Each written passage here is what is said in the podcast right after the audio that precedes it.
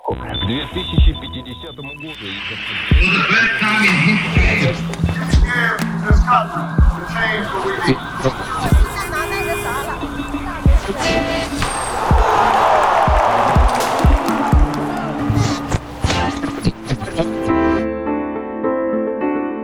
Hi, I'm Sen, and this is Today in History.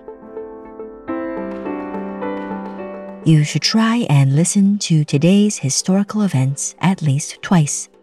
This first time through, you don't need to worry about understanding everything. You should just let the sounds and rhythm wash over you.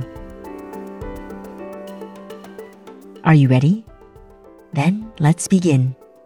Here's what happened today in history.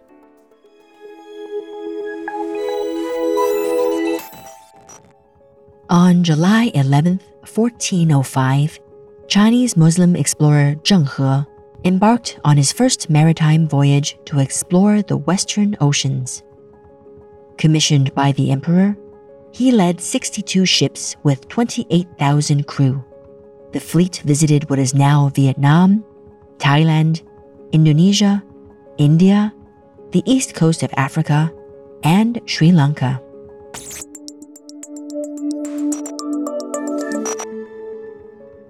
On July 11, 1901, politician, businesswoman, and women's rights activist Gwendolyn Margaret Smith was born in what is now called Belize, formerly known as British Honduras. Nicknamed Madam Liz, she was a grassroots advocate for women's voting and labor rights, including equal pay, and became known as a tenacious and hands on organizer. She later became the first woman elected to the British Honduras government and was appointed Minister of Education, Housing, and Social Services in 1961.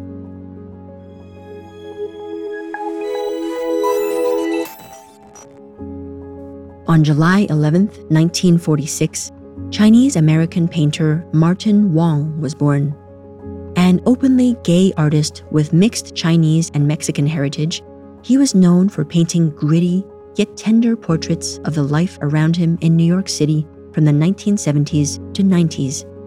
His portraits centered the Asian, Latinx, and Black communities in the Lower East Side, depicting them in urban landscapes and earthy tones. Many of his paintings contained a unique blend of homoeroticism, textures, and coded statements in stylized American Sign Language.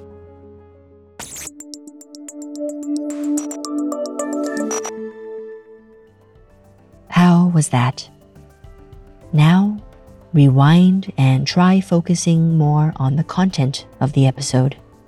See if you can make sense of individual words and sentences. That's it for today. Be sure to join me on tomorrow's episode of Today in History.